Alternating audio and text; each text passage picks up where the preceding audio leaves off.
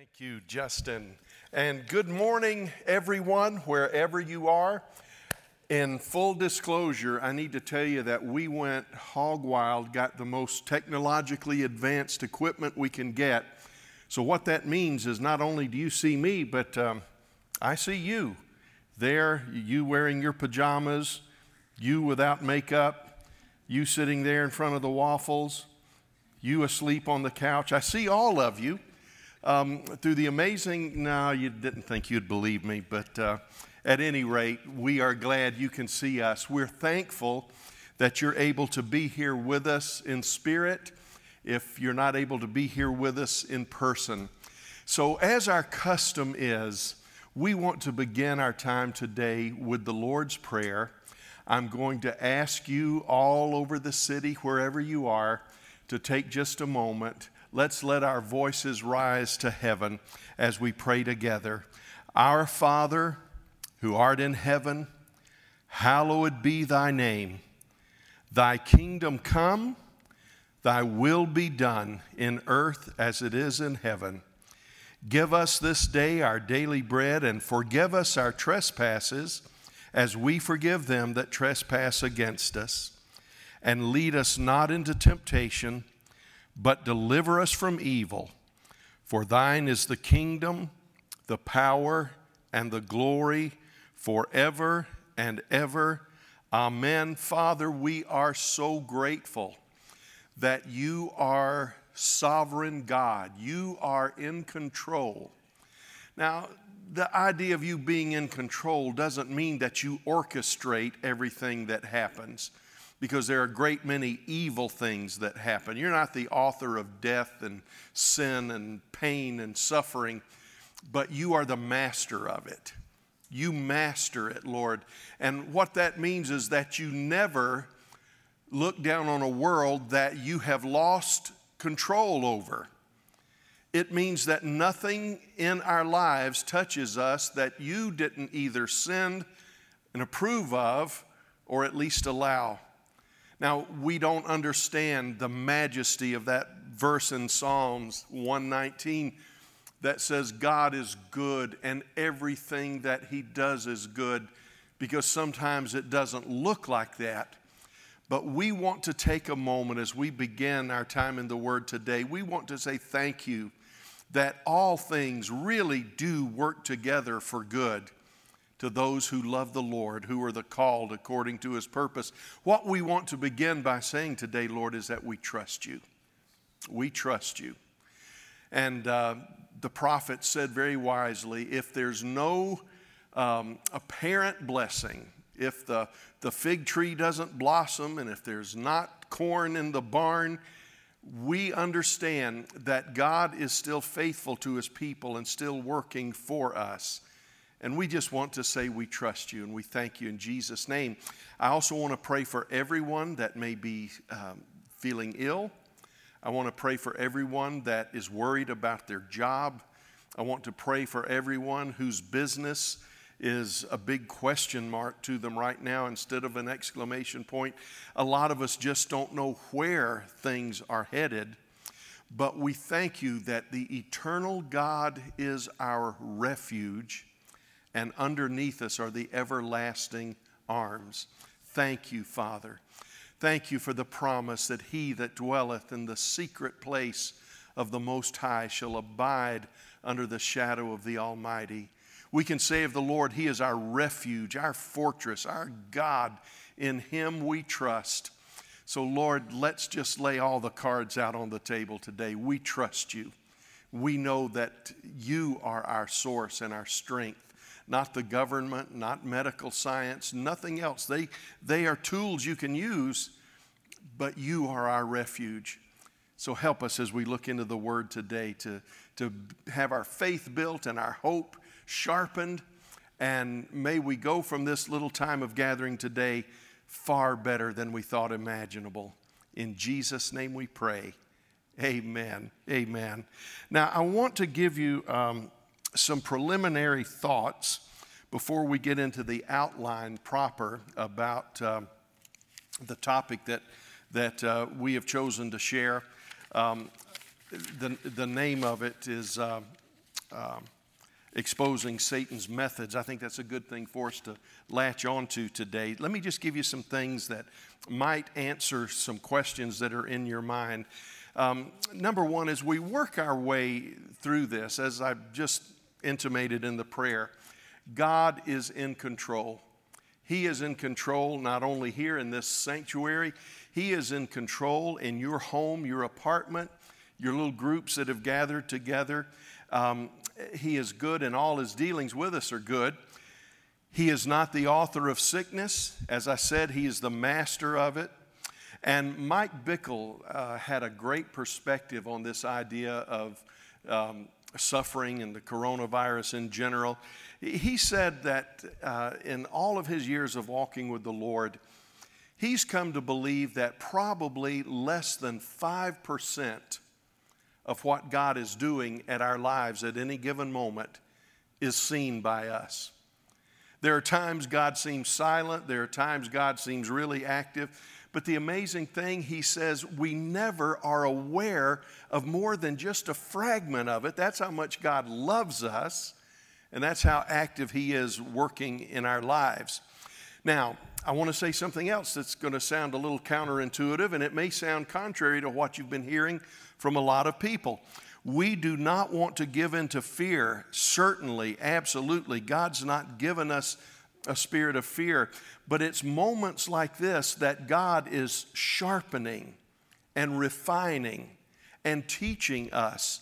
So we don't want to give in to fear, but loved ones, please be careful. We don't want to, in the name of faith, we don't want to give in to arrogance either. I want you to know we need God right now.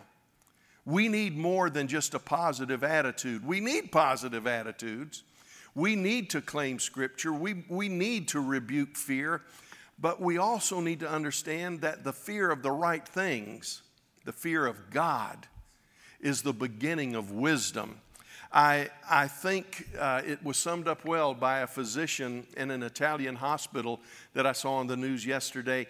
He said uh, uh, how fatigued they were and how tired they were um, at that out of control virus in Italy. And he said, For the first time in my life, I'm realizing that with all we're able to do, we are not enough. And, loved ones, it's good for the people of God to realize that while we should not live in fear, we also need to call on God. We need to realize that there are people around us who need to call on God. And I encourage you to have faith, not give in to fear, but also be very humble and don't cave in to arrogance. It is entirely possible. God, we know from Scripture, God always works in us in situations like this. This is what James tells us. God always works in situations like this to refine us, to polish us, to purify us, and to change us. But if we're not careful, it will be entirely possible for some of us to come through this world changing event, on one hand, totally unscathed, but on the other hand, totally unchanged. So let's don't let that happen. Now, where I want to go this morning is not a lesson about fear. I want to go into our regular order of sermons that we had laid out before this thing happened. Martyn Lloyd-Jones said something that really stuck with me. Uh, Pastor Corey reminded me of it this week. Lloyd-Jones said, When the people of God are discouraged, they don't need encouragement as much as they need doctrine. Now, now please don't misunderstand me. Don't give up on me and go uh, change out of your pajamas. Please bear, bear with me for just a minute here. Martyn Lloyd-Jones was not saying that when we're down or confused or in despair, it would be wrong for us to seek encouragement. But he was saying this it's not encouragement that will bring us out of discouragement, it's doctrine, it's the Word of God.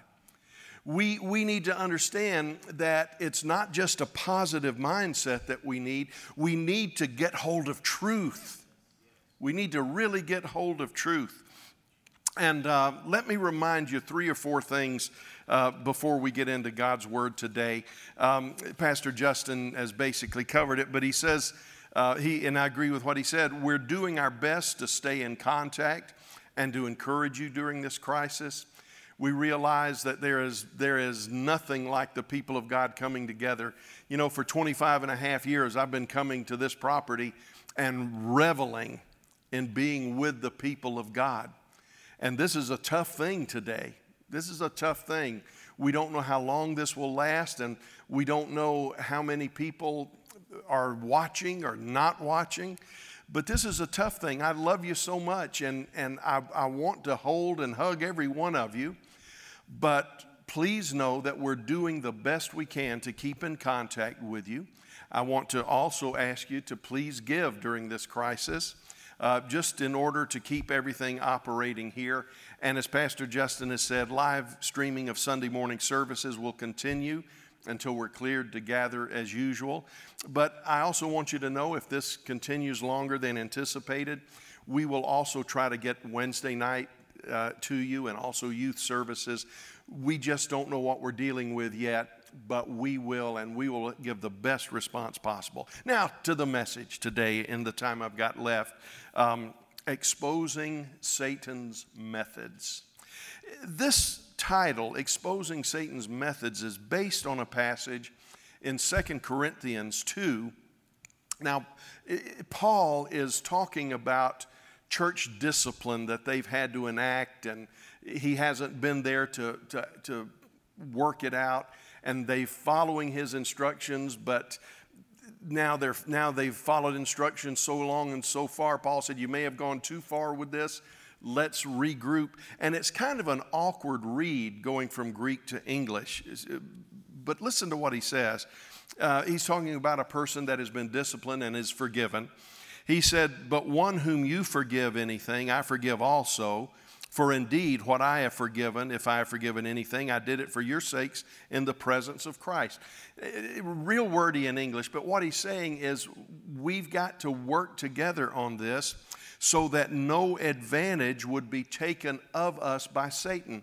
What he was saying is every time we have to deal with church business, especially unusual church business, it opens the door for the enemy to sow discord among us.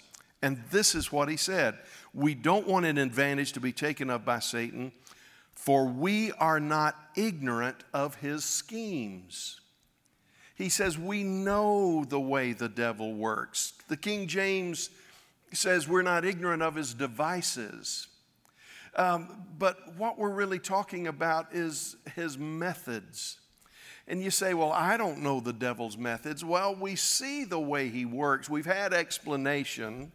Jesus said he's the father of lies and every lie comes from him. That's his method. We know that Jesus said that his purpose is to, to kill and steal and destroy. Those are his schemes or his methods. But maybe the best thing we can do is go back to the appearance of Satan in Scripture, Genesis 3, and let's see him the first time he shows his hand. And we're going to find out from this story that there are four things that he always tries to accomplish in moments of difficulty and in every one of our lives. The reading is in Genesis 3, verses 1 to 13. It says, Now the serpent was more crafty than any of the wild animals the Lord God had made. The serpent, coming to Eve in the garden, said to the woman, Did God really say you must not eat from any tree of the garden? The woman said to the serpent, We may eat from the trees in the garden, but God did say, You must not eat from the tree that's in the middle of the garden, and you must not touch it, or you will die. You will not certainly die, the serpent said to the woman. For God knows that when you eat from it, your eyes will be open, and you will be like God, knowing good and evil. When the woman saw that the fruit of the tree was good for food and pleasing to the eye, and also desirable for gaining wisdom, she took some and ate it. She also gave some to her husband who was with her, and he ate it. Then the eyes of both of them were opened, and they realized they were naked. So they sewed fig leaves together and made coverings for themselves. Then the man and his wife heard the sound of the Lord God as he was walking in the garden in the cool of the day, and they hid from the Lord God among the trees of the garden. But the Lord God called to the man, Where are you? He answered, I heard you in the garden, and I was afraid because I was naked, so I hid. And he said, Who told you that you were naked? Have you eaten from the tree that I commanded you not to eat from? The man said, The woman you put here with me, she gave me some fruit from the tree, and I ate it. Then the Lord God said to the woman, What is this you have done? The woman said, The serpent deceived me, and I did eat. Now, that is the first place we see Satan's hand being shown. Let me give you some things to think about before we talk about Satan's deceit and ultimately his defeat. Um, you've got to remember, John chapter 8, verse 44 says, Satan is a liar and he's the father of all lies. Now, that's a powerful phrase where it says he's the father of all lies. You compare it to Second Corinthians chapter uh, 1, where Paul said, Blessed be God our Father. Um, Father of the Lord Jesus Christ, the Father of all mercies. When he calls God the Father of all mercies, or some translations, the Father of all compassions, what God is saying is if you want to understand mercy. If you want to understand compassion, you look at God Almighty because He is the Father of all mercies. If you want to understand the definition of mercies, look at God. He's the poster child for mercy. It's the same kind of phraseology that's used of Satan um, when Jesus said that um, he's the father of lies. Jesus was saying Satan is the poster child for lies. Every lie is crafted from the heart of Satan. I used to tell my children when they were growing up, we're never more like the devil than when we lie. Always tell me the truth. Always tell me what's going on because we're never more like that evil entity than when we lie because he is the father of the lies. He, he crafts them. That's why, as we move into the last days, the, the primary mark of the last days will be deception. Deception. Um, that's why the writer in the New Testament described Jesus in glowing, glowing terms by saying he was full of grace and full of truth. He was, he was the God that not only gives us a way out of our sin, but He's not going to sugarcoat our sin. And He's going to flood our lives with the light of the truth. Now, two things we want to observe very quickly today. Um, one is Satan's deceit, the deceitful nature of Satan. But we also, we don't want to stop there. We want to talk about his defeat. Uh, Adrian Rogers used to preach uh, on this passage of Scripture. I love what he said. He said, Mankind today hates the book of Genesis and the book of Revelation more than any two books of the Bible. And we're going to read from both of them. We've already read from Genesis.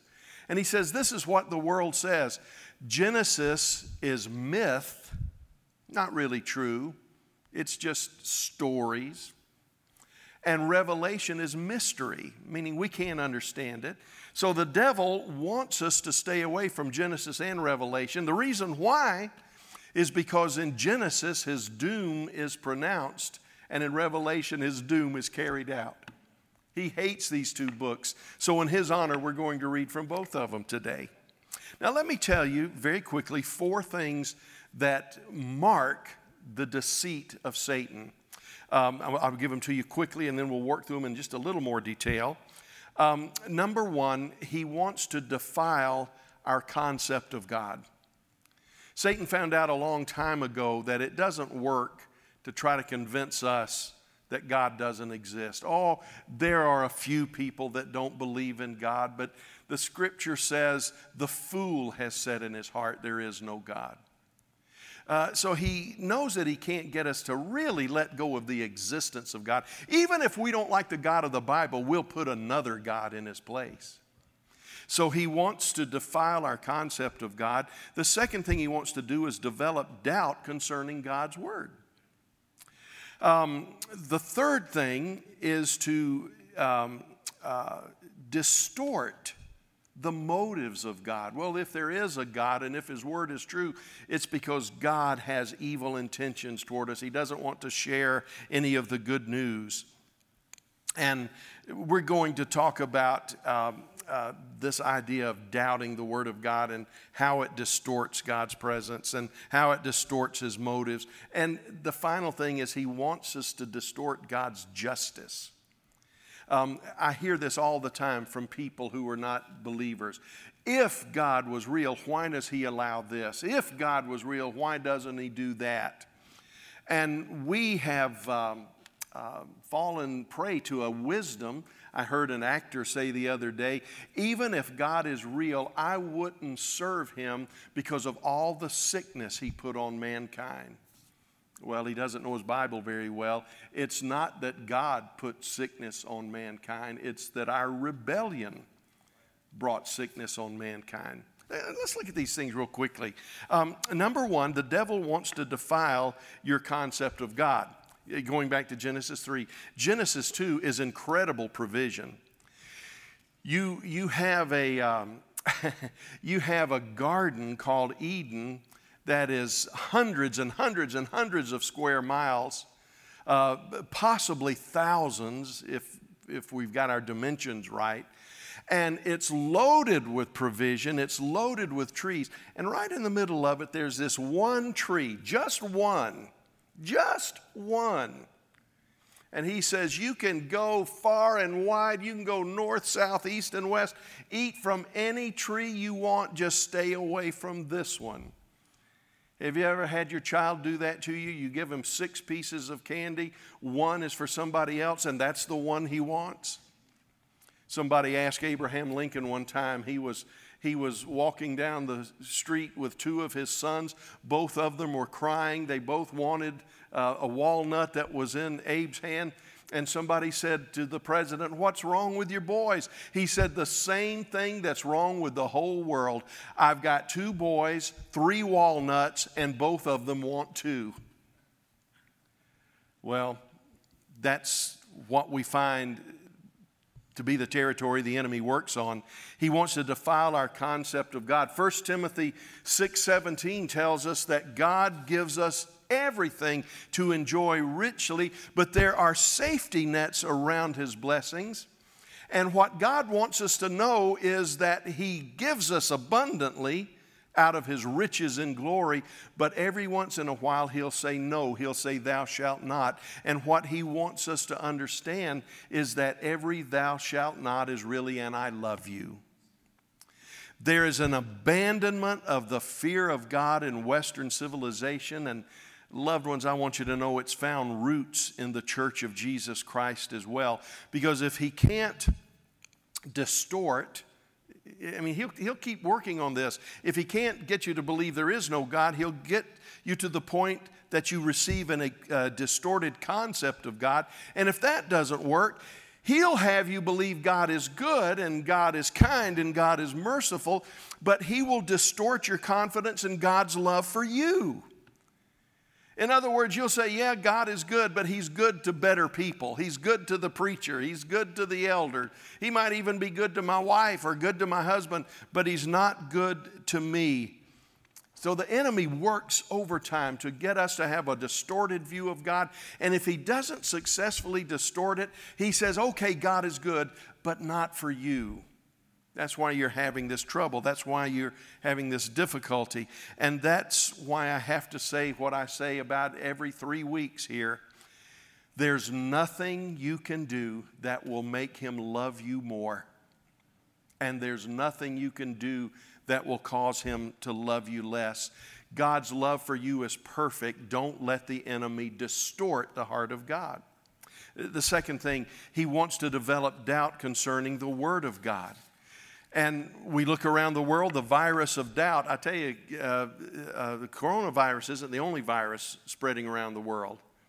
There's a virus of doubt concerning God's word that's not only afflicted the mind of unbelievers, but it's also working its way into the heart of the church.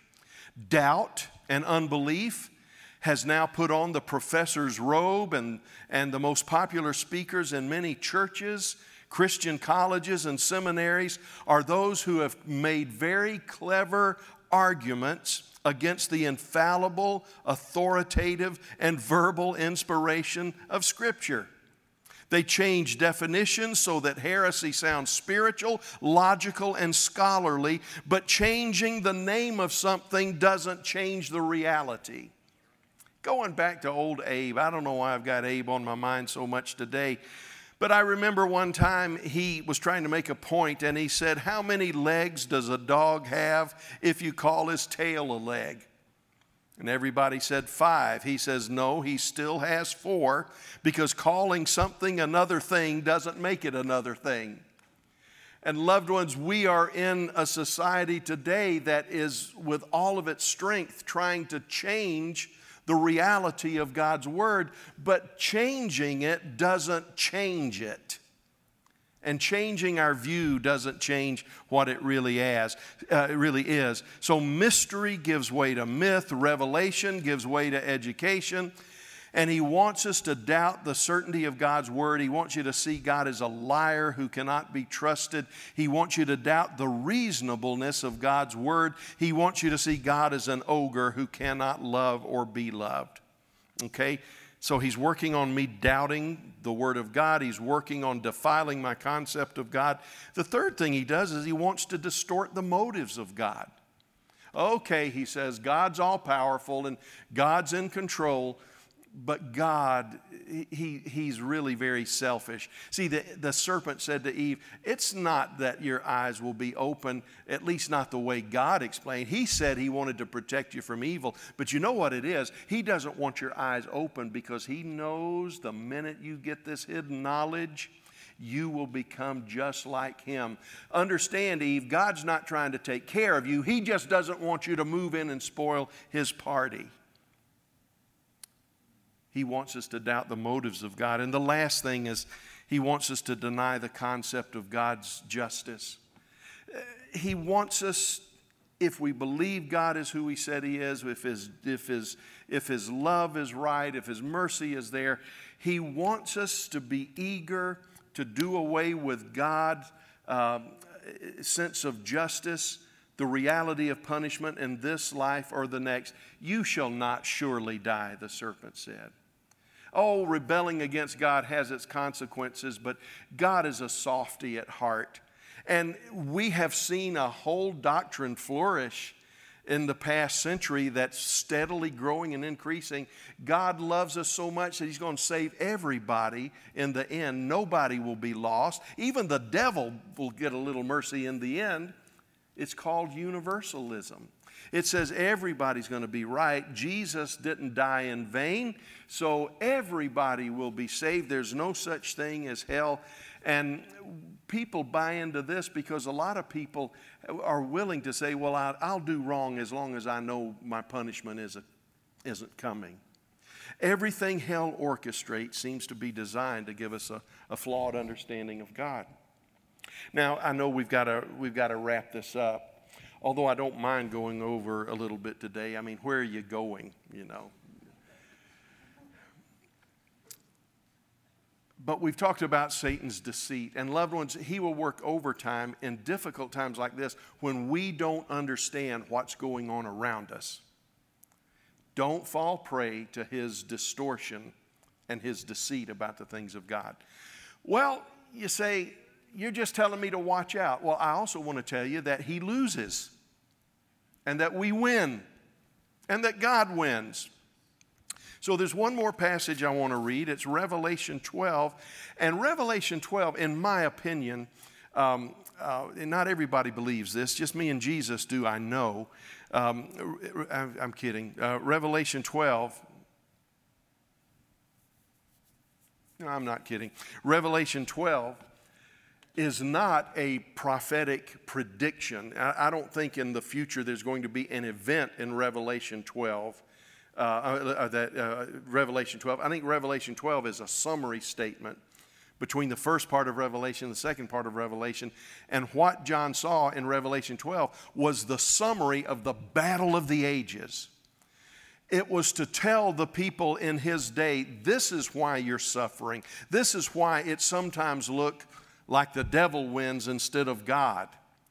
Because there's a battle going on that if you don't understand this battle, you'll be confused about everything taking place in the world. And if you don't understand the outcome of this battle, it'll cause despair. But he says, I want you to have faith. And this is what he writes in Revelation 12. Then war broke out in heaven. Michael and his angels fought against the dragon, and the dragon and his angels fought back. But he was not strong enough, and they lost their place in heaven. This is what's going on and has been going on for eons. The great dragon was hurled down, that ancient serpent called the devil or Satan, who leads the whole world astray. He was hurled to the earth and his angels with him. Then I heard a loud voice in heaven saying, Now have come the salvation and the power and the kingdom of our God and the authority of his Messiah. For the accuser of our brothers and sisters, who accuses them before God day and night, has been hurled down. And this is how we win. This is how they won in the days of Jeremiah. This is how they won in the days of Jesus. This is how they won in the days of the book of Acts. This is how they won in the days of darkness in the Middle Ages. This is how they won in the Reformation. And this is how we win today. They triumphed over him by the blood of the Lamb, by the word of their testimony, and they did not love their lives so much as to shrink from death. Let me give you the key to victory over all the devices, all the methods, all the schemes of the devil. Number one, it's by the blood of the Lamb. That means God has provided through his sacrifice all of the grace and sustaining power of God that we need.